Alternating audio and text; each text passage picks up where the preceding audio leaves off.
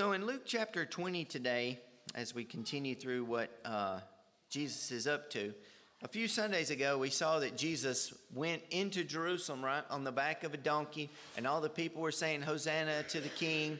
And Jesus has been teaching in the temple ever since. Every day, Jesus is going consistently since his entry into Jerusalem, going to teach in the temple, and the people are flocking to hear him teach. And every day that he does that, the leadership in Israel gets more worried and more angry at him for the things that he says and does.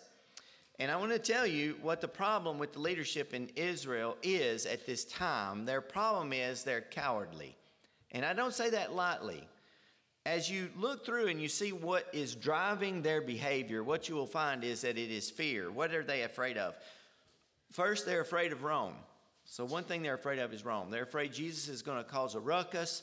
They're afraid that Rome's going to come in. Rome is ruthless. And they're afraid that if uh, things get out of hand, that Rome could destroy Jerusalem, destroy the temple, uh, destroy the people. That's not an irrational fear because in AD 70, General Titus went through and did exactly that. He knocked down the temple structure. Uh, they absolutely uh, razed Jerusalem basically to the ground. So, one thing that they're afraid of is Rome. Uh, second, they're afraid of Jesus himself. So, they're scared of Rome, they're scared of Jesus. They're scared of him because they're afraid that he'll lead the people away from them because he's teaching as one who has authority and not like the scribes. And so they're afraid that, that Jesus is going to pull the people away from them and uh, make them his disciples. And they're so they're afraid of Rome, they're afraid of Jesus, and they're afraid of the people. It says that several times. They're afraid that if they confront Jesus, that the people will turn on them and do something terrible to them, uh, that they'll run them out of town. So all of the, and there, there's another thing that they're afraid of. They're afraid of losing their prestige. They're afraid, all of this stuff goes back to them losing their prestige. They're afraid they're going to lose the respect that they enjoy. They're afraid they're going to lose uh, all the accolades they get for being the leadership of Israel. They're scared of all these things. And what happens when you're afraid? You can't do what's right openly because you're too scared of the consequence. And so that's why they're acting so duplicitous that's a big word for me, wasn't it? That's uh, duplicitous, sneaky. This is why they're being sneaky because they're scared and they want to pin stuff on Jesus and it not look like their fault. So, what are they going to do today? They're going to sneak in some spies and they're going to try to embarrass Jesus, or better yet, catch him saying something that's going to get him in trouble with Rome, and then Rome can do their dirty work of getting rid of Jesus. Uh, so they're going to try to be clever and make Jesus entrap himself. So let's look at Luke chapter 20, and we're going to see how uh, Jesus is too clever for them, too wise, and we're going to talk about Jesus being questioned. And he's also going to ask a question at the end. It's very important for us. And this is one of my favorite retorts Jesus has in all the Bible. Man, this is clever. They watched closely and sent spies who pretended to be righteous so that they could catch him in what he said and then hand him over to the governor's rule and authority. So they questioned him Teacher, we know that you teach correctly and you don't show partiality, but teach truthfully the way of God. Is it lawful for us to pay taxes to Caesar or not? But detecting their craftiness, he said to them, Show me a denarius. Whose image and inscription does it have? Caesar's, they said. Well, then, he told them, give to Caesar the things that are Caesar's, and to God the things that are God's. They were not able to catch him in what he said in public. Being amazed at his answer, they became silent. So some of the Sadducees, who say there is no resurrection, came and questioned him. Teacher, Moses wrote for us that if a man's brother has a wife and dies childless, his brother should take the wife and produce offspring for his brother. Now there were seven brothers, and the first took a wife. She died without he died without children, and also the second and third took her. In the same way, all seven died and left no children. Finally, The woman died too. In the resurrection, therefore, whose wife will the woman be? For they all seven had married her. And Jesus told them, The children of this age marry and are given in marriage, but those who are counted worthy to take part in, the, in that age and in the resurrection from the dead neither marry nor are given in marriage, for they can no longer die, because they are like angels and are children of God, since they are children of the resurrection. Moses even indicated in the passage about the burning bush that the dead are raised, where he calls the Lord the God of Abraham, the God of Isaac, and the God of Jacob. He is not the God of the dead, but of the living, because all are living to him. Some of the scribes answered and said, Teacher, you have spoken well. And they no longer dared to ask him anything. So then he said to them, How can they say that the Messiah is the son of David? For David himself says in the book of Psalms, The Lord declared to my Lord, Sit at my right hand until I make your enemies your footstool. David calls him Lord. How then can he be his son? While all the people were listening, he said to his disciples, Beware of the scribes who want to go around in long robes, who love greetings in the marketplaces, best seats in the synagogues, and places of honor at the banquets. They devour widows' houses and say long prayers just for show.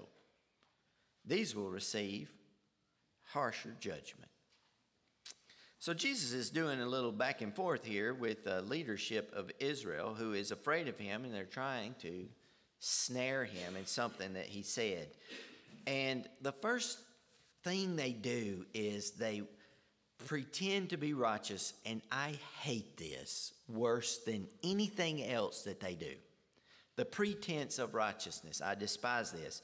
So, their first ploy that they use to try to trip up Jesus is to pretend that they are his friend and are on board with the things that he says.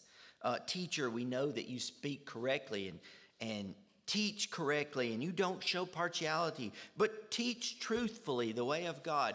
They're saying all these flattering words that they do not actually believe because they're just trying to set Jesus up. And they think that the particular question they ask, they're going to get him. Because in their brain, there's only two ways Jesus can answer this. Number one, oh, I want to give you an, also a biblical truth that you'll enjoy this morning. This is from the Bible. Everybody hates paying taxes, so just get over it, man. They've been hating it since the first century. And that's how they thought they was going to get Jesus on taxes. They get everybody on taxes, don't they? So they're like, look, here's what we're going to do, guys. In their little pretentious huddle, we're going to ask him if we should pay taxes, okay? Here's what will happen. If he says no, that's sedition, that's rebellion. We will tell the Roman authorities that Jesus of Nazareth is telling the people not to pay taxes. And guys, when they couldn't get Al Capone on racketeering and murder, what'd they stick him in jail for? Income tax evasion. Look, government doesn't care that much about what you do till you stop paying taxes. And if Jesus was in that temple riling the people up not to pay taxes, they knew it was true in the first century, it's true in this one. They were going to come get Jesus, and then they would take care of the problem for him. So that's one thing.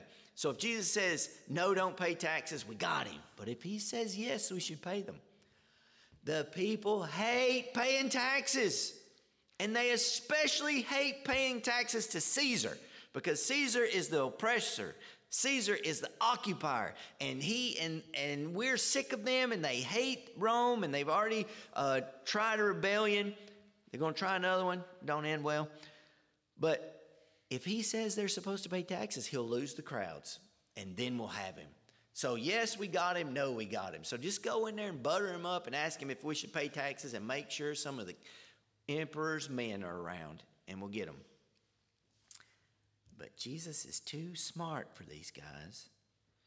And he says, Hey, let me see a denarius, which is a day's wage, basically. A denarius was a day's wage. And he says, Whose picture's on this? And they say, That's Caesar's picture. And Jesus says, Well, just give to Caesar the things that are Caesar's and give to God the things that are God's. And they're like, We did not expect that. We did not expect that answer. So I hate to tell you, but Jesus said you got to pay your taxes.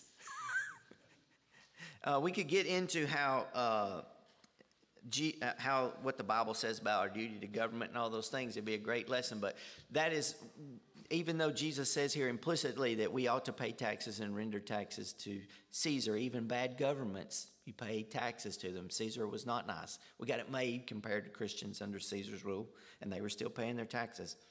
That's not the, the point. Uh, the point is that Jesus is too clever here to fall for their tricks.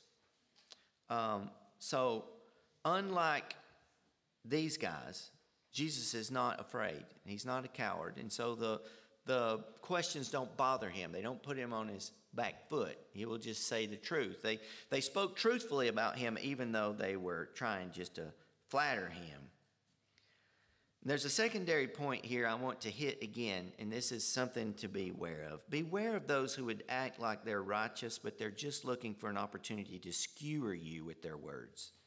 There are people in that day and this one. If they treated Jesus this way, they will treat you this way. So just be wise with your words. Not everybody who butters you up uh, really uh, thinks you're the toast or whatever. I don't know. Yeah. Write that down. That was good. That'll probably be a saying one day. Gosh, I don't, I don't know where it comes from, y'all. I do not know. That's not in my notes. So they have these guys that are doing the pretense of righteousness, trying to trick Jesus. Jesus answers them very well. We have a responsibility to government. He says, Give this stuff to Caesar. Caesar's manufacturing these coins. Give Caesar the coins that he is due. Uh, Paul will say it render honor to those whom honor is due, obeisance to those whom obeisance is due. And so Jesus says the same thing, and they can't catch him. So he didn't say anything that would make Caesar's men mad, and he didn't say anything that would throw the people off, maybe a little bit. They're like, oh man, we got to pay taxes. So they come with the pretense of righteousness, and then they come with the pretense of a question. I also hate this slightly less than the pretense of righteousness, but I still hate it. The Sadducees do not care about Jesus' answer here as much as they care about trying to make him look dumb. They want to score theology points, they just want to score points so that Jesus looks dumb. It says here that they don't believe in the resurrection. Verse 27 The Sadducees who say there is no resurrection come up and question him. And they're talking about marriage, but they're trying to make the resurrection look dumb. And again, there are people who still do this sort of thing today. You've heard of gotcha questions, right? Somebody asks you a question. They're not always trying to hear your wisdom, though you have much and your wisdom is deep and overflowing. They're not interested in your answer so much as they are in catching you in something and trying to make you look dumb. They act like they're asking a theological question, but they're just setting him up and they set us up for things that they want to make us sound like we're saying. It's terrible. They're doing this to Jesus. These guys don't even believe in the resurrection. And so they go back to the marriage customs of the Old Testament. If you have a wife and you die without a child, your brother would take her for a wife, and the firstborn child would be reckoned as the older brother's child and have that inheritance. So it would be as if this child belonged to the brother and he would inherit the things of uh, the, the man who died, the father, so that an inheritance and a name would continue in Israel. And they said, Look, Let's just say, for example, there were seven brothers and they all had the same wife and they all died childless. So in the resurrection, whose wife is she going to be? Isn't it foolish to believe in the resurrection because now you're going to have seven guys with the same wife? What is Jesus going to do with this? Now, uh, what happens here again is we kind of get caught up in this because it's like the children of this age marry and are given in marriage, but those who are counted worthy to partake in that uh, age and, and, the resurrection neither give or receive in marriage. It's like, what's heaven going to be like? We're not getting married there. What are our relationships like? What is happening there? Well, the good, the good news is I have no idea. Uh, you're going to be like the angels, obviously. I don't even know what that means. That's not the point. Here is what the point is and what, what is being shown from the wisdom of Jesus. Number one, he's not he's not falling for the trap of the other folks and he's not falling for the trap of the Sadducees. But what he says to them basically, if you want to boil down his answer, is you have no idea what heaven is like, do you? You have no idea what you're talking about. They've actually made themselves look dumb on accident. They tried to make Jesus look dumb, but they made themselves look dumb because Jesus knows what heaven's like.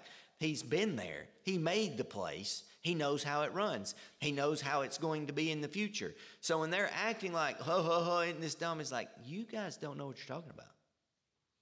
In heaven, they're going to be like the angels and they're children of God because they're children of the resurrection. And God Himself said, I am the God to Moses, hundreds of years after Abraham, Isaac, and Jacob. He said, He introduces Himself, I am the God of Abraham, Isaac, and Jacob. God is not the God of the dead, but the living. These guys are still alive. Your translation may say to God or with God. Prepositions are sometimes tricky in Greek, but it means that they're with God. And so they're not dead, they're alive. Why else would he? He didn't say, I used to be the God of Abraham, Isaac, and Jacob because they're gone now. He says, I am. And later we see Jesus on the Mount of Transfiguration talking to Moses and Elijah. And they're very much not dead. Peter freaks out a little bit. It's a beautiful spot in the Bible, which, to be fair, I would have too. So, Jesus lets them know you're not making me look dumb, guys. You're making yourself look dumb. You're going to be like the angels in heaven, but all that's irrelevant. There's a resurrection. And God is the God of Abraham, Isaac, and Jacob. And they're like, ooh, I don't, we don't know how to answer that. And so they shut down. Jesus stops them with his wisdom. Even the scribes admit, You have spoken well, and they no longer dared to ask him anything. There is a resurrection. And now Jesus is going to say, Okay, I gave you guys a chance. I let y'all ask some questions. Now I'm going to ask a question. In the Psalms, David says, The Lord declared to my Lord, Sit at my right hand until I make your enemies your footstool. David calls him Lord. How then can he be his son? Now, these are guys who are supposed to know the Bible, and they would know that this psalm is a messianic psalm. It's a psalm about Messiah. So, Jesus is asking them, How can David call his own son Lord? What's the deal with that? Now, why is that a good question? What does that even mean? It doesn't mean anything to us because we got presidents. We don't have lords. We kick those out. America. But in the day, we had kings. And a king is a king until when? He dies. See, y'all didn't know that because you never had no king. But that's what it is. Boy, that was a redneck way to say that. You never had a king. Sorry, wife. Man, my grandma, maybe she's in the nursery. Anyway, when a, when a king is alive and he has sons, they're princes, right? And they defer to the king. He would never call them Lord because as long as the king's alive, he is the king. And besides, not all his sons get to be kings. Some of them just get other cushy jobs, but they don't get to be the king. Only one of them gets to be the king. That kid don't get to be the king till his dad's dead. So why would the king say to his son, "My Lord"? What's going on with the Messiah? And their answer is, we don't want to answer that question. Because this Messiah is going to make his enemies his footstool.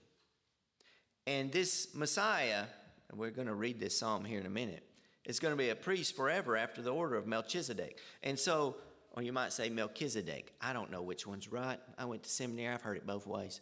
So, next time you, somebody calls on you to read in the Old Testament and Melchizedek shows up, you can say it either way and tell them your preacher said you could. So, Jesus is asking them, how can he say, the Lord said to my Lord, Who is this guy going to be? And the reason that this made them very, very, very, very nervous is because they knew exactly what Jesus was saying. He had come into the temple, people had said, Hosanna to the Son of David. He had been teaching, and nobody could catch him in a trap. He had been doing miracles. They knew good and well, every single person in Jerusalem knew that Jesus had healed the sick, he had cured the blind, he had healed the lame, that everywhere he went, people got well. Everywhere he went, he was preaching the good news of the kingdom. And they even knew that people had died, and Jesus had laid hands on them, and they had come back from the dead. And here he was every day in the temple and their best and brightest minds trying to catch him in a trap. And instead of trapping him, they wind up looking dumb and he winds up looking better. They cannot stop his exaltation. And so now he says, Who do you think the Messiah is? And why does David call him Lord? And they can't answer his question, or they don't answer his question. How can he be a son if he calls him Lord? And they sit there in silence. And then Jesus, because he's not scared. See, if the Sadducees and the Pharisees, the Sanhedrin, the ruling party of Israel, had any moral courage at all, and they thought Jesus was a false teacher, they should have denounced him in front of the people, regardless of the consequence. Because they had a duty to protect people from error, did they not? But because they were cowardly, they wouldn't do it. But Jesus is not that way. Jesus is not afraid. And he tells the people in front of these folks beware of the scribes. Here's what they're doing they just like your praise. They go around in long robes. They love to be greeted in the marketplace. Hello, Rabbi. Hello, scribe. Well, hello. And they love the best seat in the synagogue. Literally, they got to sit closer to the front because of who they were. They got to sit and read from Torah, and everybody thought they were great, and that's what they wanted. They got to sit at the honor place at banquets, but they were devouring widows' houses. And they would pray a long time just for show. So remember that today when you go eat lunch and somebody says, You want to ask the blessing, you know, just bless the food, keep it short and sweet. People's hungry.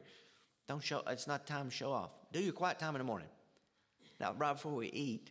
But pray sincerely, not just so people can hear big words. He said, These guys are going to receive a harsher judgment. They didn't like that at all. So the more they tried to make Jesus look like less, the more exalted he became. And they were part of the prophecy that Jesus was going to put them under his feet if they didn't join him. Here's what the psalm actually says Sit at my right hand until I make your enemies your footstool. The Lord will extend your mighty scepter from Zion, rule over your surrounding enemies. Your people will volunteer for you on your day of battle. In holy splendor, from the womb of the dawn, the dew of your youth belongs to you.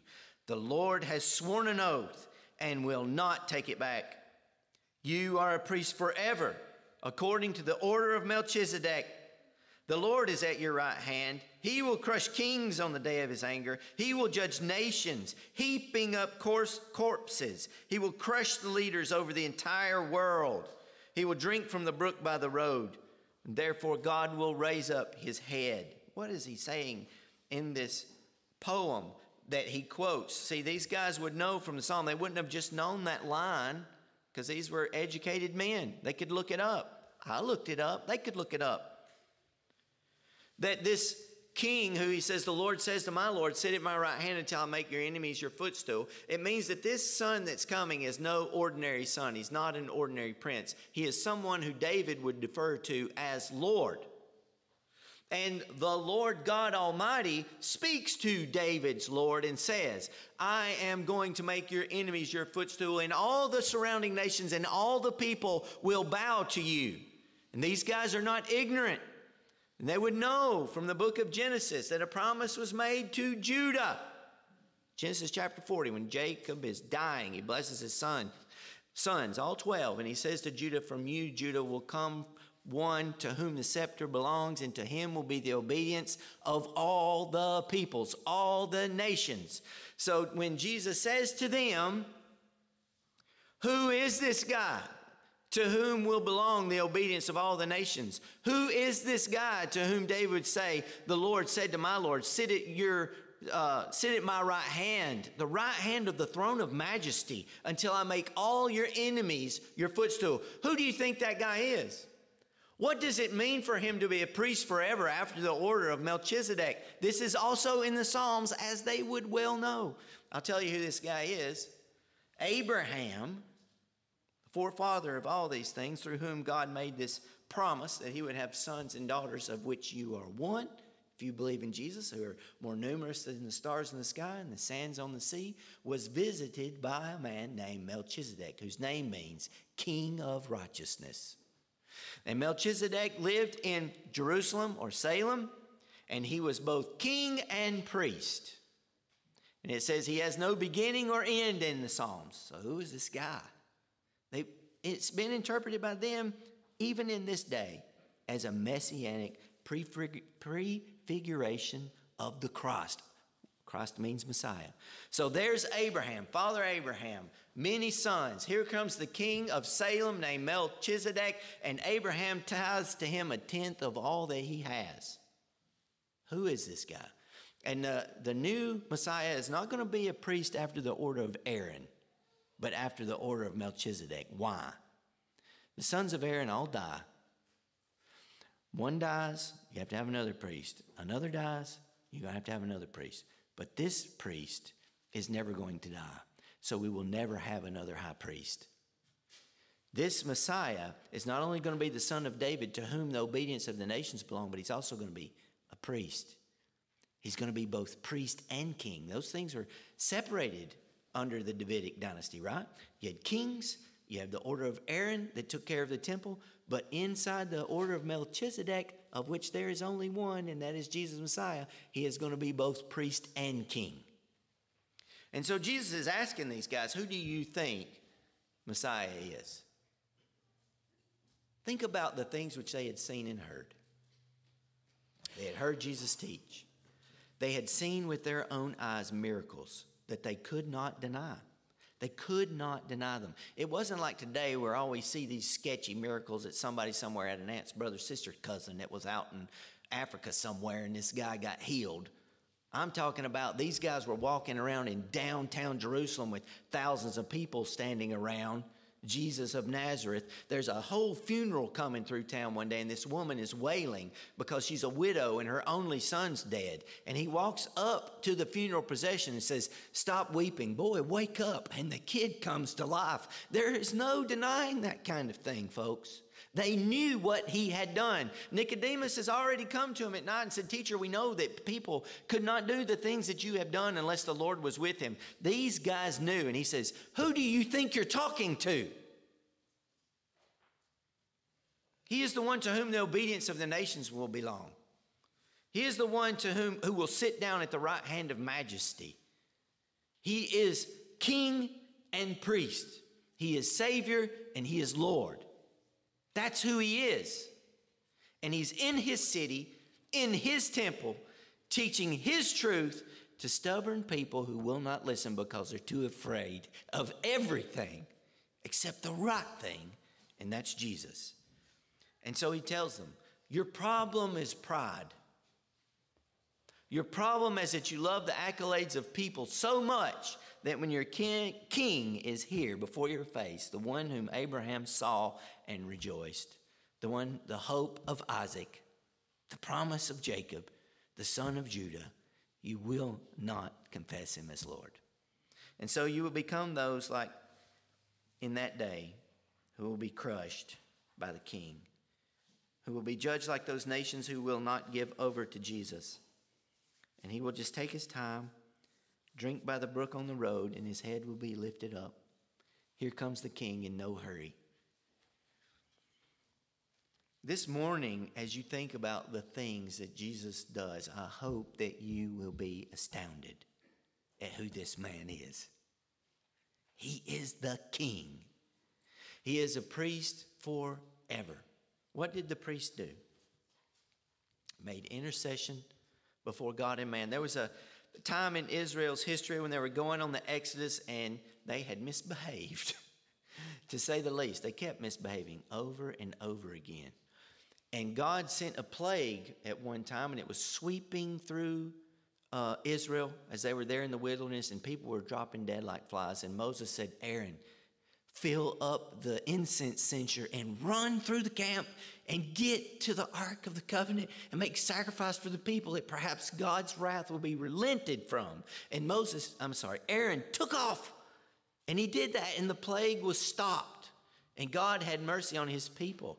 And Jesus is the greater Aaron. He is the Melchizedek who makes intercession for us even today. He intercedes on your behalf and mine. That's who he is. They wouldn't have him as king. It's so foolish. They would rather hold to empty titles and fancy clothes than to have Jesus. It would be better to face Caesar in all of his wrath than to deny, deny Jesus in all of his glory. What a mistake. And the same thing is presented to us today and to our world. Who do you think Jesus of Nazareth is? Who do you think we're talking about this morning? Who is this person we're dealing with? He is not only priest, he is also king. And he's not only priest and king, he is also the prophet. He is the one who Moses said, Someday God will raise up another prophet like me. You must listen to him. And this is Jesus. What does a prophet do? Priest intercedes, a prophet speaks words from God.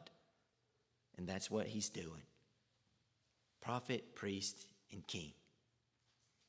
Rejected by his own people, we'll see. Crucified because they couldn't stand him and didn't want him as king. But made chief cornerstone by the Almighty and raised up on the third day, that whoever believes in him will never perish, but have everlasting life. This is the King we serve. This is the Christ we love. And if you think this morning you are alone and powerless and helpless, this King who sits at the right hand of glory in the majesty of God is on your side and loves you. And every single bit of the power of the Almighty God is with you. He will never leave you, He will never forsake you. Your enemies cannot harm you.